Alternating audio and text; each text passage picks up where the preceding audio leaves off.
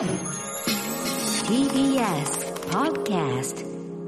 キニマンス塚本二木と農場桃子がお届けしています。明日のカレッジ。この時間はネクスターズルーム。えー今日のネクスターは3人ネクスターズです。三重県のリゾート施設で眠リゾートで今月からスタートした親子連れ宿泊プラン。えーこれを企画したのが三重大学教育学部の3年生、奥山若菜さん、細川真理さん、えー平石茜さんということで、この3人をリモートでお迎えしています。皆さん、よろしくお願いいたします。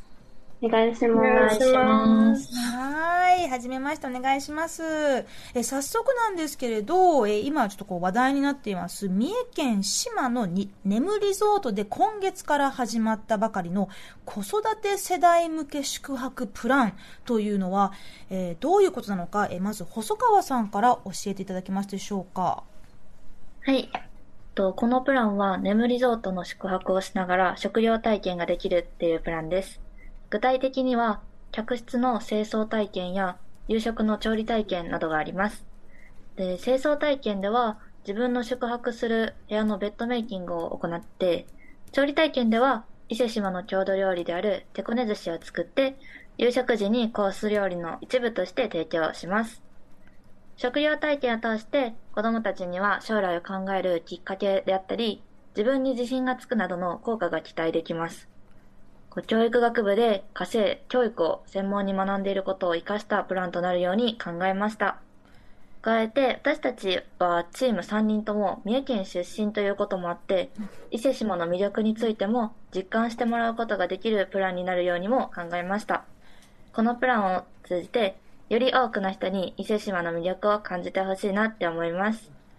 へ地元出身の方々ならではの視点から、まあ、地元の良さをね、こう、か体験してもらうための、まあ、宿泊プランだけれど、宿泊しながら自分の部屋の清掃もできちゃうっていう、なかなか聞いたことない特典ですね、これ。面白いですね。ね。でしかも皆さんがあの教育学部で、うん。その教育を普段学んでいるからこそその視点で民間のねプロジェクトやってみたっていう、うん。でそれがすごく面白いなって今ちょっと聞いてて思いましたね。ですよね。私、あの、ホテルのあの、ベッドメイキング、あの、ビシーってシーツ、ピンピンって、しっかり綺麗に、あの、やってくるじゃないですか。あれってなかなかのプロ技だなって思ってたんですけど、あれもちょっとね、自分の部屋のベッドメイキングになんか使えたらいいな、なんて思ったりしますが、まあ、こういったその、あの、宿泊プランをこう考える、自分たちで企画するということは、えー三重大学の、えー講義の一環として、えー行っているそうですけれど、えー奥山さんに聞い聞いてみたいんですけれど、えー三重大学の教育学部ではどんな講義を行っているんですか？と、これ、このプランを考えたのが、生活経営学っていう授業なんですけど、で生活経営学では、家庭科の教員免許を取得するための必修科目として開講されていて、うん。この講義は、家庭生活を広く深く理解することを目的とされています。で、はい。今回は、その若者子育て世代向けで、販売期間8ヶ月の計40件の販売ノルマを達成するっていうミッションが、事前に先生の方から提示されました。で、観光とかツーリズムっていうのは、家族、お金、時間、食べ物が、様々な資源から作られているので、観光をテーマにすることで、生活全体の深い理解につなげるっていうことを狙いとしたそうです。飲食の人材育成プラットフォームっていうのが、三重県庁の取り組みであって、うん三重県の食に関する人材育成を目的として、食関連と教育機関をマッチングするプラットフォームがあるんですけど、はい。今回はその中で伊勢島リゾートマネジメントが経営するネムリゾートと教育現場である三重大学の教育学部家政教育コースがこのプラットフォームの中でマッチングしました。へえ、あのーその食の人材育成に力を入れてるということですけれど、やっぱり、あのー伊勢志摩の方って美味しいものたくさんあるんですかね？そうですね。海の幸とか特に美味しいですね。あーまあ、そういうのをただこうお客さんとして食べ食べに行くだけじゃなく、まあ、そこのまあ、作るとか提供するっていうところの人材育成にも、まあ、関われるっていうことなんか面白いですね。うんうーんそうなんだ。なんかあはいれですね、やはりこう教育課程の中で家庭科の先生になるための授業に、うんこうやってそのしかもね民間と組んで、でこれが家庭科の話確かに家庭科につながってるかっていうふうに今ちょっと聞いてて思ったんですけど、うんうんうんなんか学校の先生になる人がこういう授業を受けててでこういうプラン考えて実際に企業とコラボとしてやったことあってってはいすごくいいですよね。そうですね。なんか学生のうちにそういう、まあ、いろんな企業とか、まあ、その地元のね、様々な、えーまあ、ところで、こう、まあ、交流を持って、で、そこでこう自分たちのアイディアが実際にこう実現するっていうところまで経験した人が先生になって、で、いろんなそういったこう、なんか社会体験とか成功体験を教える先生になっていくんだろうなっていうのがすごくなんかイメージがこう出てくるんですけれど、生活経営学って私初めて聞いたんですよね。うん、でも、なんかこういったところをこう、なんか分かりやすい形で落とし込んでいくと、まあ、こういった今回のその子育て世代向け宿泊プランでいろんなことを、ただお客さんとしてこうのんびりするんじゃなくて、いろんな体験できますよってことにつながるんですかね。うん。あれですよね、これ、コンペ形式で行われて優勝したっていうくらい、このすごくあの、ね、評価されたプロジェクトだというふうに思うんですけど、うん。どうしてもだ私もこう学生やってて思うんですけど、学生目線のアイディアって考えやすいと思うんですけど、子育て世帯にあの向けてやるって、なんかこう、どういうところから発想来たんだろうっていうふうに思ったりとか、あと子供が食事を作って親が食べるっていうところも、なんか子育て、確かに子育て世帯からしたら、あ、そういうの面白いかなと思ったりしたんですけど、なんか皆さんどういうところからこういうアイデア考えられたんですか？と私たちが所属する家政教育コースは、教育と家庭科を専門に学んできて、で理論とかだけじゃなくて、実際に子供たちと触れ合うこととかによって、多くの学びを得てきました。で、それが今回のプランを考えるきっかけになりました。で、子供の成長を大人の方が近くで感じることができる体験は何かないかなっていうことを考えて、で、食事は毎日してるので、調理体験をしながら、親の方に食べてもらって、子供のやる気につながるのではないかなと思って、このような体験プランを考えました。うんなるほど。実際にこの宿泊プランを利用された方たちからもう反響とかフィードバックは来てますか？まだ10月の、はじめ、10月はじまだ体験プラン、私たちが体験しただけなので、一般の方にはまだ体験してもらってないので、これからなんですね。はい。楽しみですね。そうですね。子育て世代向けって言いますけれど、あの、例えばその子供、お子さんの方は年齢的にはこう、あの、どれぐらいの年齢層を想定されているとかありますか？平石さん。小学校の入ってから高学年とか、小学校をメインに考えています。うん、なるほど。まあ、でも確かにね、なんかそのお家でのお手伝いとちょっと違って、うんホテルのお手伝いっていうのはちょっとこう小学生にとってはなんかワクワク体験になりそうな感じしますでね。すね。なんか家族の旅行、もちろん旅行行くっていうのもいい思い出だけど、なんかこういうなんか違う体験をしたっていうのもいい思い出になりそうですね。そのままね、こうお家に帰ってからも、あの、ホテルでやってみたいに、お手伝いしてねって、こう、なんかこう、ね自然の流れでね、こう、どんどん、あの、家の家事とか、もっとやってくれたらいいですけど、あの、奥山さんに聞いてみたいんですけれど、皆さん今回、この大学のゼミでいろいろね、この、あの、いろんな情報を収集して、えーたくさんの、えーまあ、議論とかを重ねて作ったプランだと思うんですけれど、実際にこう、どんなところから情報を集めたのか、そしてその過程でどんなことが分かってきたのかっていう、そのなんかこう、学びのところも少しお話ししてもらっていいですか？はい。えっと、一番最初に授業が始まった時は、いきなり若者子育て世代向けのホテルのプランを考えましょうって言われて、うん。本当にそんなことできるのかなって 思ったし、ね。なんか、しかもただプランを考えるっていうだけじゃなくて、その収益性のノルマがあったりとか、ううんん大学生ならではの柔軟で、新しい発想が欲しいっていうことを企業の方からも言われていたので、ほうホテル経営のこととか、ホテルを選ぶお客さん側が何を求めているのかとか、私たちが本当に普段知らない、触れることない情報がたくさん必要だなって最初に感じました。で、まあ、一番最初にはみんなで視察旅行に行ったんですけど、春休みに。はい。眠リゾートの魅力がそこでたくさん発見できました。で、同時にそのホテルの方々からもう実際の経営における課題とか、島市の課題を聞きました。で、その時に、その雨の日の宿泊の楽しみ方が少ないとか、海でのアクティビティが結構多いよね、眠リゾートが。それがちょっと難しい秋冬のシーズンの集客とか課題がこうたくさんあることが分かりました。うんで、他にも、三重県の少子化対策課の方から子育てに関する取り組みを聞いて、子供の頃の体験が大人になっていい影響を及ぼす自己肯定感が上がるとか、そういう話を聞いたり、親が子供にいろんな体験をさせておきたいっていう気持ちを強く持っていることも印象に残りました。そういった情報をたくさん元にして、今回のプランを考えていきました。うん。なんか私、まさにこの小学生時代に家族旅行でどっかに連れてかれた思い出とか結構まああるんですけど、ありがたいことに。なんかその大人、親にとっては、なんか日常から離れて、ただこうリラックスしたい。でもご飯も作らなくていいし、なんかこう、のんびりできるし、温泉入ったり。でも子供にとっては、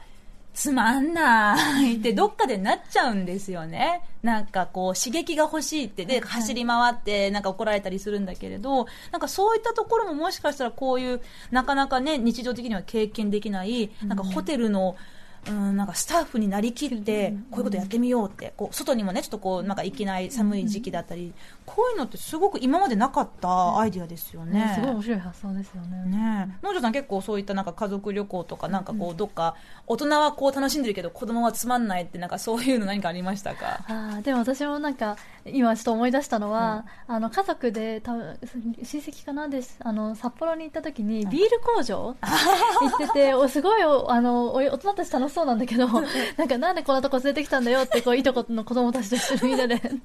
言ってたなって今ちょっと思いました。まあ工場ね、いろいろこうなんか面白い、見るものは面白いかもしれないけど、一番楽しいところがちょっと。そう試飲するっていうところで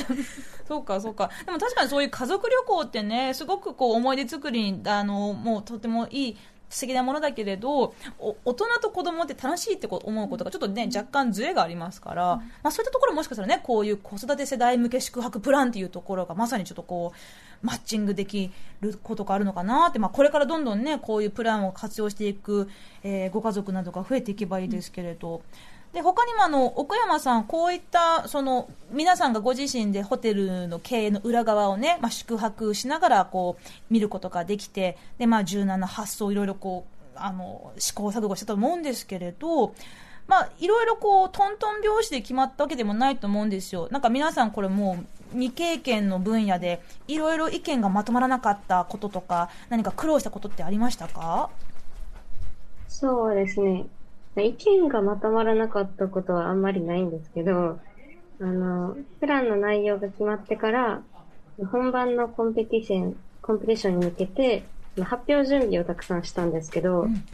その発表準備が結構大変で、はい。あの、どれだけこう、プランを細かくネットとしても、その良さが、プレゼンの中で短い時間で、聞いてる人に伝わらないと、まあ、採用されることもないし、こうなんか、意味がないので、その伝え方っていうのをこだわりました。で、なんか、直前まで本当に3人で原稿とか、プレゼンの資料を何度も何度も修正して改善していって、よりわかりやすくシンプルになるように努めました。で本番では、実際にお仕事体験のプランで最後に渡す終了書とか、アクティビティのフォトフレーム作りがあるんですけど、その実物を作ったり、お仕事体験の時に子供たちが着る制服を自分たちで作って、こう自分たちがこう着て、前に立って、あの見てくれている人に見せるみたいなのをしたり、そういう部分で、まあ実際の結果でも、一応プレゼン力の項目は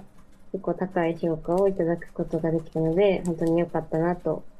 思います。うーんまあこういったね、コンペに挑むためのプレゼンの準備って、まあ多分農場さんも経験あるかもしれないけど、あ何度も何度もこう、完璧を目指してやったりするんですよね。ねえでもすごいですねやっぱりなんかいいものを考えることがどうしてもゴールになりがちだけど、うんその先にちゃんと伝わんないと意味がないよねとかあと審査員の人はずっとこの過程を見てくれてるわけじゃないから一番言いたいこととかなんか言わなきゃいけない、なんかそこまでちゃんと3人でね多分台本を作ったりとかこう準備したんだろうなと思ってすごいなってなんか見習わなきゃなって思いましたね。ねえそうなんか言葉で伝えるだけじゃなくてこうビジュアルでもね、こうあの伝えるちょっとこう要素を絡めるとかっていうところも、もしかしてねそのクリエイティビティが評価されたところもあるかもしれませんね。まあそういうあのなかなかねあのこういったことを、えーまあ、実実践的なことをね、大学の講義でやるっていうのを、あの、とてもいいなと思うんですけれど、まあちょっとね、あの、今回、あの、まあ、えーメッセージテーマが実は、まあここに絡めてありまして、まああなたが旅に求めることっていうことなんですけれど、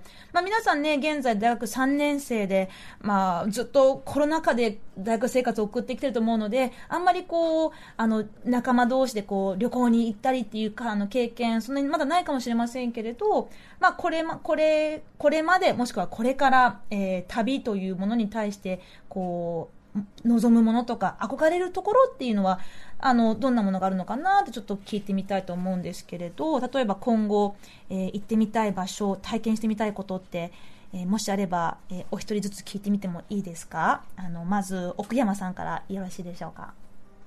はい。えっと、やっぱり私たちはその入っ大学入った時から入学式もないみたいな感じで、うん。ずっとコロナ禍だったので、